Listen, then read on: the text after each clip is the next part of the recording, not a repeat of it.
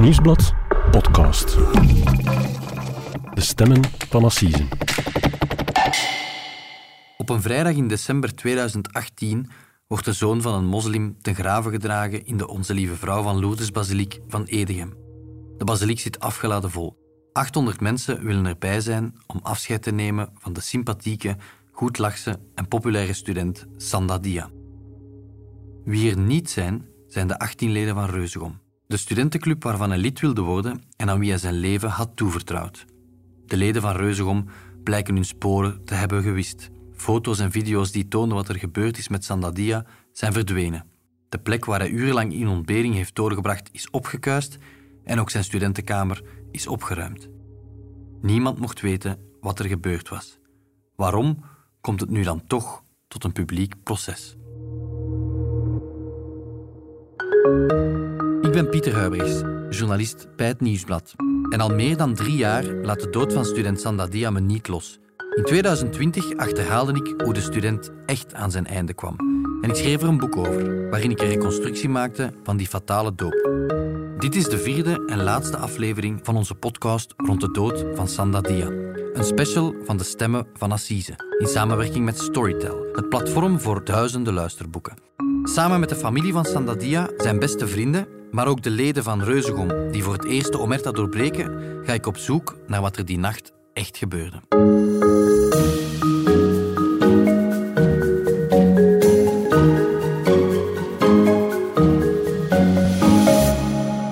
Allee, je kunt je dat niet inbeelden. Dat je dat doet en dat je geen inzicht hebt in, in wat je gedaan hebt. Ik vind, dat heel, ik vind dat heel eng. Dat is heel eng om te beseffen dat dat, dat misschien de mensen zijn die later ons advocaten zijn of ons rechter of ons dokter. Helemaal in het begin, juist na de, na de feiten, hebben we dan ook twee brieven gekregen. Allee, van twee verschillende, verschillende leden. En één lid zijn ouders. Daar kwam niet zo echt heel veel uit. Ik snap de meerwaarde van zo'n brief niet buiten uw eigen zelfbeklag doen. Ze schilderen het af als een jammerlijk voorval dat niet had mogen gebeuren. Dag Pieter. Dag Cedric. In de eerste dagen na de dood van Sandadia verschijnen er al wat artikels over wat er precies gebeurd is. Kleine artikels, er is eh, iemand gestorven op een studentendoop. Maar heel veel komen we dan nog niet te weten wat er eigenlijk exact gebeurd is. Nee, wij als journalisten weten het niet, maar ook de familie ehm, ja, heeft totaal geen idee wat er nu juist eh, precies gebeurd is. Hè. Er is sprake van een ongeval. Hè. Ehm, ja, er is een hersentrauma, eh, zijn organen zijn uitgevallen, maar, maar die familie heeft geen enkel idee wat er precies gebeurd is. Zij weten enkel ja, dat Sanda op een, op een tweedaagse studentendoop is geweest, dat er iets falikant is misgelopen en, en dat Sanda uh, op het einde van die tweedaagse doop door, door andere studenten naar het ziekenhuis is gebracht. Maar wat er echt gebeurd is, ja, dat vertellen die andere reuzegommers in die eerste dagen niet aan, aan vader Papis Dia of, of aan broer uh, dat blijkt ook niet meteen uit de brieven die ze aan de familie richten. Hè. De, er komen geen antwoorden eigenlijk. Opvallend is ook dat de twee schachten destijds ook gewond geraakt uh, tijdens de doop, um, dat die op een dag aan de deur staan bij broer Seydou en ook ja, bij Papis Dia. Ja, dus voor ons was dat dus echt op dat moment van, uh, allee, er, is, er is een ongeluk gebeurd. Mm. We zaten zelfs te, den te denken van, ja, een allergische reactie of zo. Allee, mm. Maar er was een ongeluk. Zo zijn we daar echt in gegaan. Ja, eerst is er uh, die andere schacht ja. bij ons langs geweest. Dat was voor ons zowel... Van, wow, wat is er daar zo ja, gebeurd? En... Een shock eigenlijk van, oei, wat vertelt hij nu? En wat heeft hij toen verteld dan? Sowieso niet superveel ook. Vooral ja, de ouders die dan zo het woord namen. Ja. Maar daar begon we wel te voelen van, tja, allee... Hmm. Ja, er is wel wat meer aan de hand ja. dan gewoon een ongeval. Ja. Pieter, in de eerste weken en maanden zwijgen de reuzengommers over wat er precies is gebeurd tijdens die studentroop. Meer nog, ze hebben zelfs veel moeite gedaan om alle sporen uit te wissen. Maar eigenlijk ook als ze dus met die ouders gaan praten, als ze, als ze bij die ouders langs gaan, of als zij een brief schrijven, ook dan vertellen ze eigenlijk nog niet wat er echt gebeurd is. Nee, helemaal niet. Hè. Ze houden de lippen stijf op elkaar. Hè. Um, ze weten natuurlijk dat er een, dat er een strafonderzoek is gestart. Hè. En ze weten dat de politie en het gerecht ja, besluiten om de dood van Sandadia te, te onderzoeken. En hun eigen lot en hun eigen toekomst heeft uh, klaarblijkelijk voorrang. Ehm, we weten nu, zoveel jaren later, dat er in die eerste dagen na de dood van, van Sandadia op 7 december 2018 ja, enorm veel uh, nervositeit is. Hè. Al op de ochtend na de doop, dus als, als Sandadia nog voor zijn leven aan het vechten is, is er al een ex-prezes die in, de, in, hun, uh, in hun geheime WhatsApp-groep um, stuurt en zegt van kijk, jullie gaan externe hulp moeten inschakelen voor jullie communicatie. Hè. Neem, zeker, neem zeker een goede strafrechtadvocaat. Hè. Um, en wat je eigenlijk ziet, is dat de ouders van de reuzengommers meteen de controle overnemen. Hè. En dat het operatie Damage Control is eigenlijk, is eigenlijk ingezet. Mm en, en zij gaan beslissen over wat er dan wel of niet gezegd wordt, uh, of er wel of niet uh, bepaalde brieven geschreven worden. En heel opvallend ook, ja, de website van Reuzegom wordt meteen offline gehaald en, en ook de club zelf wordt uh, ja, na, na 70, 80 jaar ontbonden. En die twee andere schachten eigenlijk die, die mee bij Sanda Dia in de put zaten en die uiteindelijk ook in het ziekenhuis belanden, ja, wat is hun rol dan eigenlijk? Moeten zij dan eigenlijk een kant kiezen, vermoed ik? Ja, zij zitten, zij zitten in, een, in een ambetante situatie. Hè, want zij zijn ergens bevriend met de, met de leden van, van het presidium die de doop georganiseerd hebben. Zij willen heel graag bij Reuzegom zijn. Um, ja, zij zijn natuurlijk ooggetuigen van, van een vriend die mee urenlang die vernederingen heeft moeten doorstaan die is gestorven. Uh, zij zijn zelf ook gewond geraakt. Zij worden zelf verhoord door de politie. Dus zij skipperen zo'n beetje tussen, ja, wat kunnen wij zeggen, wat kunnen wij niet zeggen. Er is een soort, ja... Loyaliteit nog aan de reuzengommers. Ja, ja, een mix van, van emoties die door hun lijven gaat. En, en zij weten zich eigenlijk geen houding aan te geven. Um, maar dat resulteert niet dat zij open kaart spelen met de familie van, van Sandadia bijvoorbeeld. En ook niet tegenover hun eigen ouders. En uiteindelijk hebben ze toen ook niet niet alles verteld. Hè? Nee, nee. Dus met dat de reconstructie is uitgekomen. Ja. Allee, nu, hè, als je wij daarop baseert en wat ze hun hebben gezegd, ja, heel veel details weggelaten. Si, si réellement tu penses dans l'affaire que c'est un accident, tu parles avec ton enfant, ton enfant te dit que c'est un accident, la chose que tu dois faire, selon moi, c'est dire à ton enfant, ah, si c'est un accident, on va prendre un avocat, mais tu vas prendre ta responsabilité, expliquer qu'est-ce qui s'est passé. C'est un accident. On nous cache la vérité pour protéger leurs enfants. Ja, we hoorden hier hè, broer Seydou en ook, ook vader of papis die, ja, die duidelijk zo aanvoelen van we krijgen de waarheid hier niet te horen. Er wordt hier van alles in de doofpot gestopt, maar die konden dat eigenlijk niet aantonen. Van kijk, het heeft tot die reconstructie in de krant geduurd eigenlijk voor zij echt alle details van, van die tweedaagse doop te weten kwamen. Mhm. en, en die vrienden van Sandadia, ik denk aan Lucas Serien, uh, Ferre Vervoort, Robrecht Kleiden, dat drietal, ja, die, die hadden datzelfde akelige gevoel van hier klopt iets niet, maar we, ja, het, kan, kan niet zomaar een ongeval zijn, maar we kunnen, er, we kunnen dat eigenlijk niet, niet vatten. Zij kennen natuurlijk de reputatie van Reuzegom en zij zullen ook wel het een en ander horen in Leuven als ze daar rondlopen. natuurlijk, zij, zij, zij, zij hebben dat van dichtbij meegemaakt. En zij stelden ook vast dat in de maanden en jaren na de dood van Sandadia, dat het ogenschijnlijk leek alsof al die reuzengommers hun, hun leventje gewoon, gewoon verder konden zetten. Dat was voor mij ook het moment dat ik doordacht van, what the fuck, er kan toch niet zoiets gebeurd.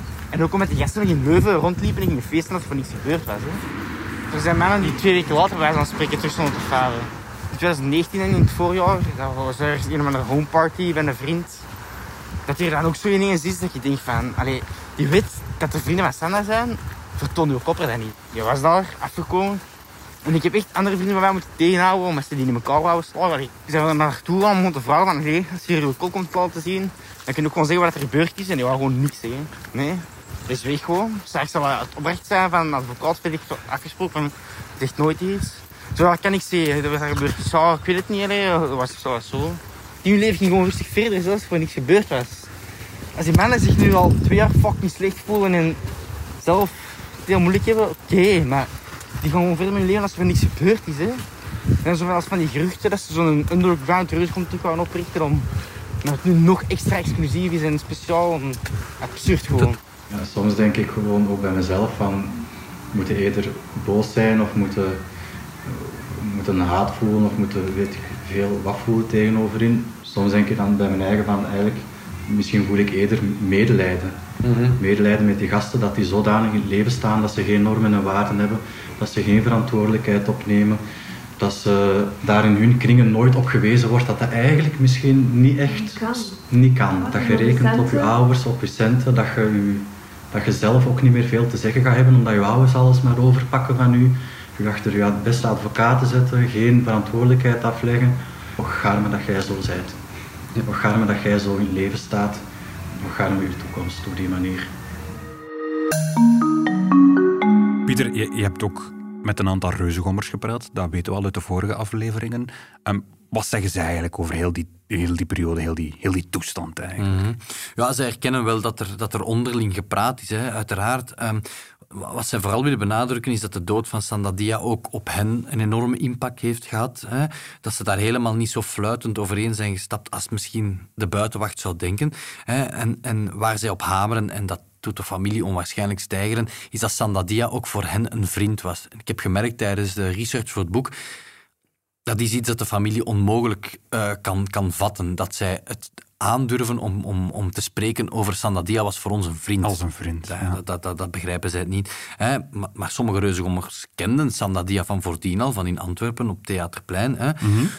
ja, het staat buiten kijf dat, dat voor velen reuzengommers Sanda's dood ook, ook een zware klap voor hen was. Hè? Um, zelfs al moesten ze zich van hun ouders en hun advocaat uh, gedijst houden, uh, ook zij hebben om zijn dood geweend, uiteraard. Ruzie onderling in de dagen nadien, dat is er volgens mij niet geweest.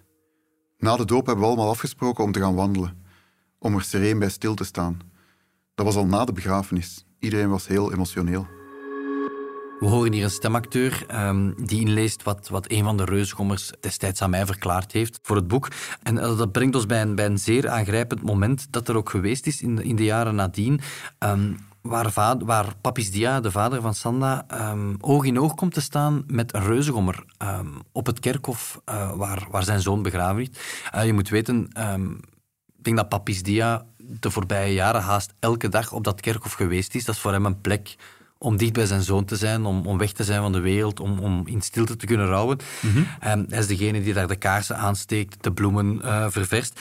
En op een dag ziet hij daar een student zitten Il y a des moments où je me sens vraiment pas bien, je vais là-bas tous les jours. Et euh, je suis venu, j'ai trouvé un gosse qui est assis par terre, je viens et il avait peur. Il s'est levé, il a commencé à trembler et il voulait partir. Je lui ai dit, vous êtes qui? Comme ça, euh, je suis un, un, des gosses, un des 18. Je passe ici pour Sanda. Et, dus ja, en hij zegt, die reuzegommer zegt van ja, wat er gebeurt is dat nooit, nooit mogen gebeuren. Ik, ik vraag u, beste vader van Sanda, kan je mij vergeven? En, en ja, dan gebeurt er iets magisch. En, en de vader van Sanda vergeeft die reuzegommer aan het graf. En hij zegt van letterlijk, ik, ik ben meer boos op uw ouders dan op jou. Um, ja. en, om, en om dat te bewijzen ga ik u een knuffel geven. En, en, dat lijkt me een zeer pakkende beladen scène ook daar ja, ja, moet je dat inbeelden, dat, dat, dat, ja, dat die vader hem, die reuzegommer in die setting knuffel geeft. Ik krijg er kippen van als ik het, als ik het, als ik het vertel. En ja, hij zei mij toen ook van, ja, nadien, nadien werd ik overmand door emoties. Ik kon niet blijven, uh, ik ben moeten vertrekken. En ik heb die reuzegommer daar aan het graf van Sanda achtergelaten. Maar dus, Pieter, de vader van Sanda Dia is eigenlijk bozer op de ouders van die reuzegommers dan op de reuzegommers zelf. Ja, hij zegt dat die ouders compleet gefaald uh, hebben uh, in de opvoeding van die, van die reuzengommers. Dat, dat zijn totaal andere uh, normen en waardeschalen hebben meegekregen, een totaal andere opvoeding dan, dan degene die hij zijn zoon heeft, heeft meegegeven. Herinner u, ja. um, in die eerste afleveringen hadden we het over die diep filosofische gesprekken die vader en zoon hadden. Ja. ja, daar hecht hij onwaarschijnlijk veel belang aan. En, en ja, een voorbeeld, een paar uur na die, die pakkende scène op het kerkhof stond ja. de moeder van die reuzegommer uh, aan de deur. Um, die Bij zag de vader van Sandadia. Ja, die zag een opportuniteit van, kijk, ah, je hebt mijn zoon vergeven, ik wil als moeder misschien mij ook even mijn spijt gaan betuigen. Ja. Wel, hij heeft gewoon zijn deur niet open gedaan. Nee. Je lui dis, mais non, je ne connais pas, je veux pas. Et puis tu viens pas chez moi comme ça, juste, c'est comme s'imposer. Je peux pas te laisser rentrer. Et puis j'ai dit non, je peux pas te laisser rentrer. Je, je suis pas, je, je suis pas, je suis pas encore euh, assez guéri pour te laisser rentrer chez moi. J'ai raccroché, on est parti.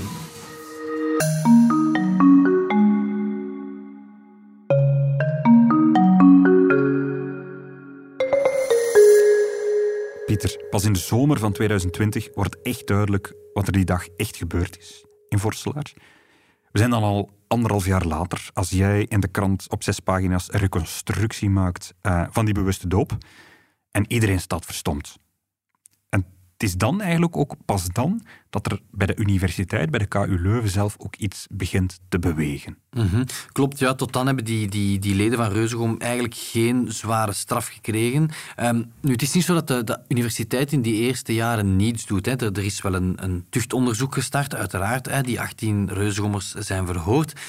Maar ze krijgen een zeer lichte straf. Um, ja, ze vertellen niet de volledige waarheid. Ze hebben een advocaat bij en houden het allemaal zeer vaag. Mm Er wordt heel hard gehamerd op de these van het is een ongeval. Ja. Um, en de KU Leuven wil dat in eerste instantie pedagogisch uh, aanpakken. Um, ja, en wat, wat, krijgen ze? Ze krijgen als straf moeten ze een verhandeling... Uh, een opstel. Uh, ja, ze moeten een opstel schrijven over de geschiedenis van studentendopen. Hè. Ze krijgen ook uh, gemeenschapswerk te doen. Sommigen gaan gehandicapten begeleiden, anderen gaan mee op een, op een of ander zomerkamp. Um, maar het is allemaal bijzonder licht, vinden achteraf veel betrokkenen. En, en de uitleg van de universiteit daar is, ja, maar wij hadden op dat ogenblik geen toegang tot het strafdossier. Wij zijn eigenlijk niet echt betrokken partij.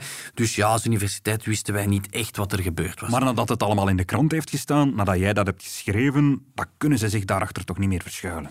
Nee, natuurlijk niet, want er ontstaat uh, maatschappelijke commotie van, ja, kijk, hoe is dat nu, hoe de universiteit omgaat met de dood van een student en, mm -hmm. en duidelijk een doop waar veel meer aan de hand is dan wat initieel is gebleken. Ja. En in september 2020 uh, volgt er een tweede tuchtonderzoek. Dat is vrij, dat is vrij uitzonderlijk, hè, want hè, ze zoeken eigenlijk een, ja, een reglementswijziging om te kunnen aantonen dat er een tweede tuchtonderzoek is, dat er sprake is van nieuwe feiten. Je kan eigenlijk in principe geen twee keer voor hetzelfde gestraft worden. Alleen hier zijn de feiten zo erg, zijn er nieuwe feiten aan het licht gekomen dat je voor die nieuwe feiten kunt gestraft worden. Voilà, ze geven er een, een, een juridische draai aan en, en de straffen worden veel en veel uh, zwaarder. Um, een deel van die uh, leden zijn intussen afgestudeerd, die hebben hun diploma, die ontspringen de dans. Ja. Maar degenen die er nog studeren, ja, die mogen de gebouwen van de KU Leuven niet meer betreden.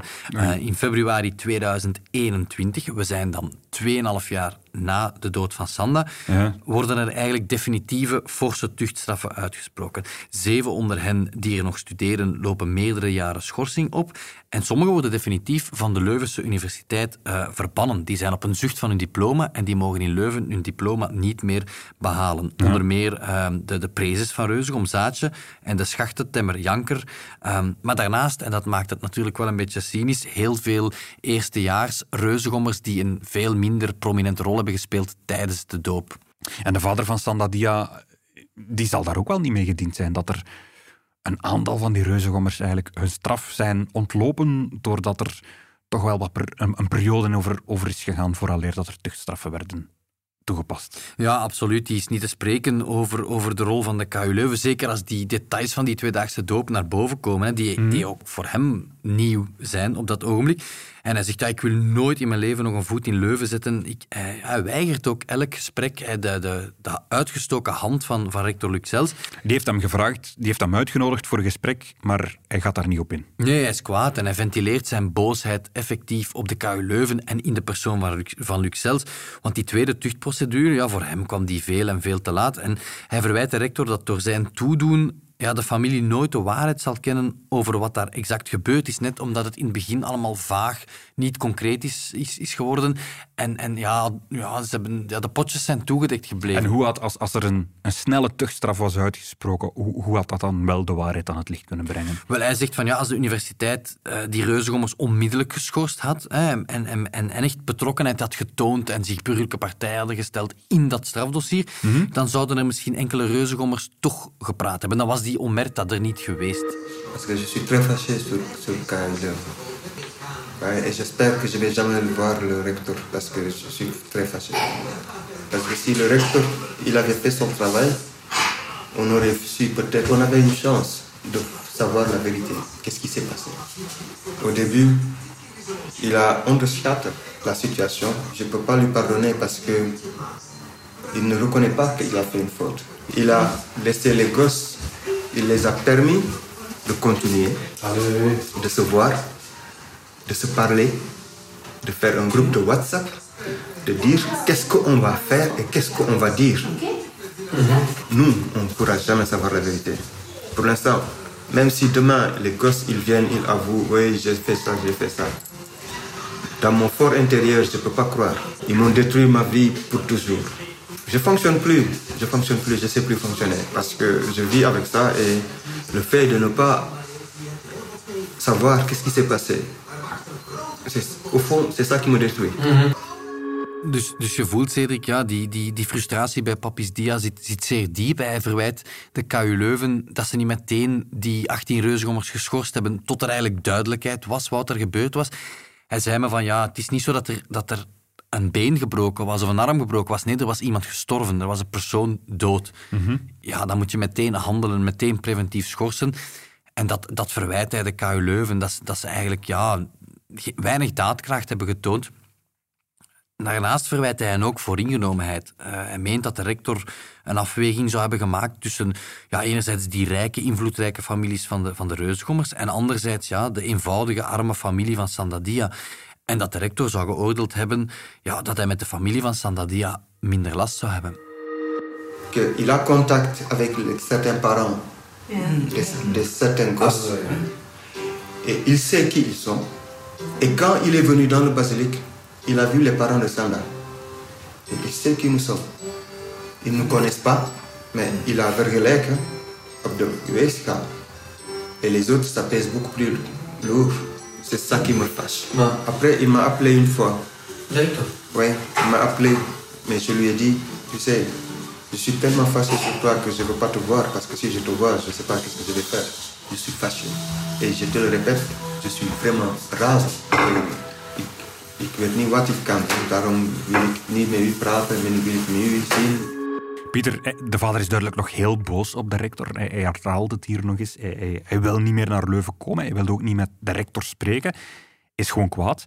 Je hebt daar ook met rector Luxels over gesproken, over gepraat. Wat is de reactie eigenlijk van, van de rector daarop? Wat is zijn houding? Ik ben urenlang op het, op rectoraat geweest en ik heb een heel lang en, en eigenlijk een heel emotioneel eh, gesprek gehad met, met, rector Luxels. Eh, ja, hij kent die woorden van Papis, hè, die, die zijn in interviews een paar keer teruggekomen. Hij heeft die natuurlijk gelezen. En die woorden doen hem pijn, eh, zegt hij, en dat meent hij ook. Hij heeft het interview zelfs in een bepaald moment onderbroken, omdat hij, omdat hij overmand was door emoties. Dus dat was ab- absoluut niet ge- gespeeld. Dat raakt hem, dat is een steek door zijn hart. En voor alle duidelijkheid, hij ontkent dat die, dat die beslissing destijds beïnvloed is geweest door de ouders van, van de Reuzegommers. Eh, eh, hij zegt, ik heb met geen enkele ouder van een Reuzegommer gesproken. Laat staan dat er een afweging is gemaakt tussen de twee kampen. We hadden hier graag als wederwoord enkele passages van het interview met rector Luxels laten horen. Maar de rector liet me net voor publicatie weten dat hij hiervoor geen eh, medewerking verleent. Hij heeft inhoudelijk trouwens geen enkel probleem met deze podcast. Maar het interview dateert intussen al van een jaar geleden eh, dat ik met hem had. En het werd opgenomen trouwens in een, in een andere context, namelijk voor het boek dat ik schreef eh, voor Dasmar. En dat geldt trouwens ook voor de andere interviews die u hoort in deze podcast. Maar die mensen verleenden hun toestemming wel om de opnames te laten horen in deze podcast.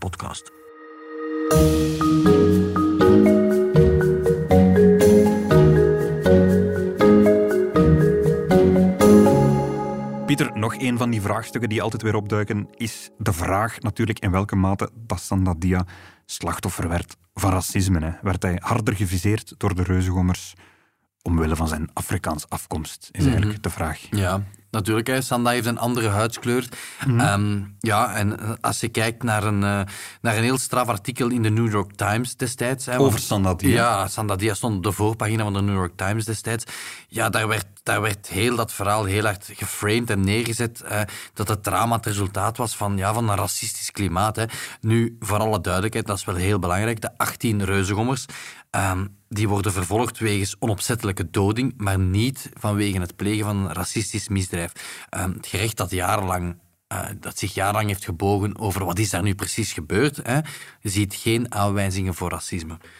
Nu, als je gaat spreken met, met vader Papis Dia, ja, dan zegt hij wel, volgens zijn overtuiging heeft racisme wel degelijk een rol gespeeld. Hè. Hij denkt dat zijn zoon anders behandeld is binnen Reuzegom, net omdat hij zwart was. C'est des menteurs. C'est des. Ils ont vraiment. Et parce que tout simplement, c'est un jeune noir. Je J'aime pas dire ça. Je pensais qu'avec un blanc, je pense pas qu'avec un enfant blanc, ils allaient faire ça. En is die overtuiging breed gedragen onder de andere familieleden, onder de vrienden van, van Sandadia ook? Wel ja, goh, de- bij de vrienden van Sandadia klinkt het verhaal genuanceerder. Hè. Ehm, ze zijn er ja, heel hard van overtuigd dat Sandadia racistische praat naar zijn hoofd geslingerd heeft gekregen. Dat hebben we ook gehoord. Ja, en dat heb ik ook aangetoond in mijn, in mijn boek, dat in de maanden voor de tweedaagse doop, dat er wel sprake is van racisme. Daar is, eh, wat mij betreft, geen enkele discussie over. Ehm, ja, van de drie schachten tijdens de doop heeft Sandadia het het hardst te verduren gekregen. Ehm, Maar ze denken wel niet, die vrienden, dat er een doelgericht plan was echt om, om Sanda aan te pakken, net omwille van zijn huidskleur. Hij is misschien wel op bepaalde vlakken harder aangepakt, maar dat is niet bewust geweest omdat hij zwart was. Dat zal waarschijnlijk wel meespelen natuurlijk. Als je iets in vernedert, dan natuurlijk kan mensen uiterlijk en, en ras gebruiken om iemand belachelijk te maken. Maar ik denk niet dat die gasten je motief was om uit, uit racisme bij te spreken. Ik weet wel dat die gasten echt heel denigrerend waren, ook tegen anderskleurigen. Want ja, eh, de Aha, alfa's. aha, aha. Maar ik denk nu niet dat dat puur was, dat Sanda met de Sanda donker was. Ah, wat is jouw indruk daarover, Pieter? Wel, ik heb, ik, heb, ik heb daar heel veel tijd in gestopt, omdat, hè, want daar was veel maatschappelijke commotie over ook. En dat interview in de New York Times heeft heel wat teweeggebracht. Hè. Ehm, dat blijft een autoriteit als krant natuurlijk. Ehm, eh, zelf heb ik nergens ontdekt dat Sandadia tijdens de doop zelf meer viezigheid moest eten, specifiek omdat hij zwart was. Ehm, hij heeft meer viezigheid moeten eten, hij heeft meer moeten drinken, maar dat had niets te maken, denk ik, dat is mijn eh, conclusie, omwille van zijn huidskleur. En dat blijkt ook niet uit die vele berichten die bijvoorbeeld eh, die de politie heeft kunnen inkijken van de reuzengommers. Dus ze hebben hun communicatie eh, vernietigd, maar de politie heeft dat wel teruggevonden. Uit die berichtjes blijkt ook niet dat er ergens een racistisch motief... Nee, en dat is heel interessant, omdat zij dan eigenlijk onder elkaar zijn. Hè. Het is de praat die zij, die zij zelf eh, gebruiken. Ze staan er niet bij stil dat de politie dat later zal, zal horen. Nee, en een van de, een van de berichten eh, komt van Sondage bijvoorbeeld. Die zegt echt tegen een van zijn maten van nee, we hebben hem helemaal niet harder aangepakt dan die twee anderen. Er is, er is ook pech mee gemoeid. Het heeft niets met, niets met zijn huidskleur te maken. Ja, en op dat ogenblik zijn dat ehm, onverdachte en zeer waardevolle, allee, belangrijke ehm, ja, instrumenten voor de politie. Is ook een van de centrale vragen, Cedric, waarmee ik naar de reuzengommers ben getrokken. Ehm, ja, ik heb ze allemaal proberen eh, te spreken en drie onder hen ehm, zijn daarop ingegaan. En, en dat is wat zij daar zelf over verklaren. Het beeld wordt geschetst dat wij er één zwarte jongen zouden uitgehaald hebben en dat we die extra hard aanpakten omdat hij zwart was. Dat is absurd. Hij was gewoon een schacht zoals alle andere schachten. En hij zal inderdaad neger genoemd zijn. Dat is uiteraard racistische klap, maar je moet dat zien binnen de relatie tussen een schacht en zijn club. Van elke schacht worden de kenmerken uitvergroot. Reuzegom was rechts. Er werden bepaalde liedjes gezongen, maar het was geen bende racisten.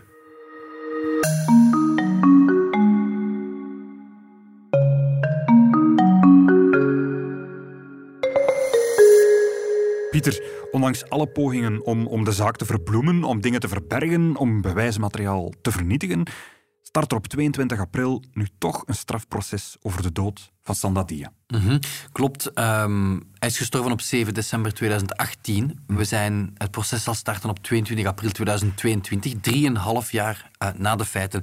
Krijgen we een proces met 18 eh, beschuldigden. Hè, de 18 reuzengommers die destijds op de doop aanwezig waren, worden allemaal vervolgd. Allemaal. Ja. Niemand ontsnapt de dans. Nee, en dat is, dat is toch wel opvallend. Hè? Ze worden vervolgd allemaal samen wegens onopzettelijke doding, het opzettelijk toedienen van schadelijke stoffen met de dood tot gevolg. Hè? Dat is dan de visolie. Denk maar aan de visolie natuurlijk. De mensonterende behandeling en schuldig verzuim. Ehm, ja, schuldig verzuim. Ze, ze waren allemaal in de buurt van die put. Ze hebben hem niet geholpen. Ze hebben hem niet of onvoldoende geholpen. En ze riskeren allemaal eh, zware celstraffen. En, en opvallend, dat proces gaat in Hasselt door. Niet in Antwerpen. wel, je zou denken, de doop is in Leuven en eigenlijk in Antwerpen helemaal eh, fout gelopen. Het onderzoek is ook gestart in Antwerpen, denk ik. Ja, maar dat heeft niet zo lang geduurd. Eh, toen aan het licht kwam dat een van de beklaagden toen nog de zoon bleek van een Antwerpse rechter, die op haar beurt ook nog eens les gaf aan de KU Leuven. Oké. Ehm, zij was daar gastdocente aan de KU Leuven. Dat, dat, dat neigt naar partijdigheid dan. Wel ja, er was die vrees voor partijdigheid, of toch die schijn van partijdigheid. En, en dat de rechter eh, over de zoon van een collega zou moeten oordelen. Ja, dat wordt als not done aanzien. En daarom is het hele onderzoek naar Limburg verhuisd. En wat moeten we nu verwachten van, van dit proces, Pieter? Goh, dat vind, ik een, dat vind ik een heel moeilijke vraag. Sowieso gaat het een beladen proces eh, worden met heel veel media-aandacht. Je moet weten, de familie uh, komt daar oog in oog te staan met die 18 reuzengommers. Hè. Ze, ze, zullen er allemaal aanwezig zijn. Alleen al die confrontatie, los van schuld of onschuld en straf of geen straf, voor hen is dat emotioneel zo zwaar. Zij, zij krimpen daar fysiek van in elkaar. Um, ja, de, de, de vuile was van al die reuzengommers zal buiten gehangen worden. En de anonimiteit, dat verborgene, Ehm, ja, waar ze eigenlijk al jarenlang zich in wentelen. Tot nu kunnen van profiteren. Ja, niemand, niemand van de buitenwacht kent de namen van die reuzengommers. Ja, die tijd is voorbij natuurlijk. Ze zullen alle 18 eh, de camera's moeten trotseren. Ze zullen alle 18 moeten getuigen.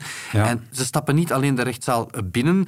Uh, ze laten zich flankeren door de fijn fleur van de Antwerpse advocatuur. Hè. John Maas, uh, Jan de Man, Johan Plateau, noem maar op. Dat zijn allemaal bekende advocaten die hier al in onze podcast De Stemmen van Assise meermaals aan bod zijn, uh, zijn gekomen. Um, ja, uh, dit is wat ze daar zelf van verwachten. Ik zou niet weten wat we riskeren. Geen idee. Ik zou ook helemaal niet weten wat een goede straf zou zijn. Een gevangenisstraf, daar help je niemand mee. Ik denk ook niet dat dat gaat gebeuren. Maar als het een boete wordt, dan krijgen we weer die perceptie. Kijk, de rijke luiskindjes kopen hun straf af. Iedereen heeft er collectief schuld aan, ook de vorige generaties van Reuzegom omdat niemand ooit is rechtgestaan en heeft gezegd: Gasten, waar zijn we eigenlijk in godsnaam mee bezig? Wat ik onthoud als ik met die familie van Sanda praat, ja, de vaststelling dat ze met zeer gemengde gevoelens naar dat strafproces uh, trekken. Hè. Die confrontatie met die reusgommers, daar zijn ze ongelooflijk bang over. In de eerste plaats willen zij natuurlijk justice for Sanda, gerechtigheid. Dat is het aller, allerbelangrijkste. Maar ze zijn ook bang voor wat die reuzengommers daar op het proces zelf gaan vertellen over hun, tussen aanhalingstekens, gestorven vriend Sanda Dia. En, en ja, ze vrezen dat er wel eens een poging tot schuldverschuiving zal komen hè, naar, naar anderen toe, genre artsen, dokters, noem maar op. Wat ik heel eng vind daarin, is ook dan, dan zij over Sanda gaan praten. Hm. Ah ja, dat, zij gaan de naam zeggen, zij gaan... Ja. Ces gens-là, Comment tu peux oser prendre ces gens-là et dire que ce sont des amis de Sanda Ils ont tué Sanda et ils continuent à salir Sanda et ils continuent de me tuer moi. Parce qu'à chaque fois que j'entends ça, c'est comme si tu me mettais un couteau. Pour moi, c'est pas nécessaire tel qu'on les envoie en prison. Mais ils, ils, doivent, à cause de leur stupidité, corriger ce qu'ils ont fait. En, en, disant la vérité. Je hoort het uh, vader Papis hier zeggen. Hè, voor hen moeten die die, die reuzengommers niet per se opgesloten worden in de gevangenis, hè, maar een strafproces moet wel uh, tot iets leiden. Hè. Ja, laten we hopen dat het de waarheid aan het licht brengt, het hm. proces. Pieter, hiermee komen we aan het einde van uh, de vierde aflevering van onze special over Sandatia. Mm -hmm. um, het proces start op 22 april. Jij gaat dat proces voor ons volgen. Dat gaat een intens proces zijn, maar ja, het is tijd dat de waarheid aan het licht komt, denk ik. En wat daar gebeurt, dat kunnen we allemaal lezen de komende dagen en weken in de krant, op de app en op de website van het Nieuwsblad. En daarna zijn wij er terug elke vrijdag opnieuw met een nieuwe aflevering van onze podcast De Stemmen van Assisen. Rest mij alleen nog onze partner te bedanken, uh, Storytel, de app waar duizenden luisterboeken en e-boeken vindt. Ook jouw boek trouwens, Pieter. Inderdaad, uh, Sanda Dia, de doop die leidde tot de dood, uh, uitgegeven bij de Amsterdamse uitgeverij Das Mag. Kan je daar vinden? Die kan je daar lezen, net als vele andere boeken dus. En speciaal voor de luisteraars van de Stemmen van Assise is er een aanbod. Ga naar story.tel slash podcast en je zal zien dat je via die weg 30 dagen lang de app gratis kan gebruiken. Dit was de vierde en laatste aflevering van de special van Stemmen van Assisen over de dood van Sandadia. De stemmen waren van Pieter Huibrechts en van mezelf, Cedric Lagast. De montage en de muziek zijn het werk van Pieter Schrevens van House of Media. En de productie gebeurde door Bert Heijvaart.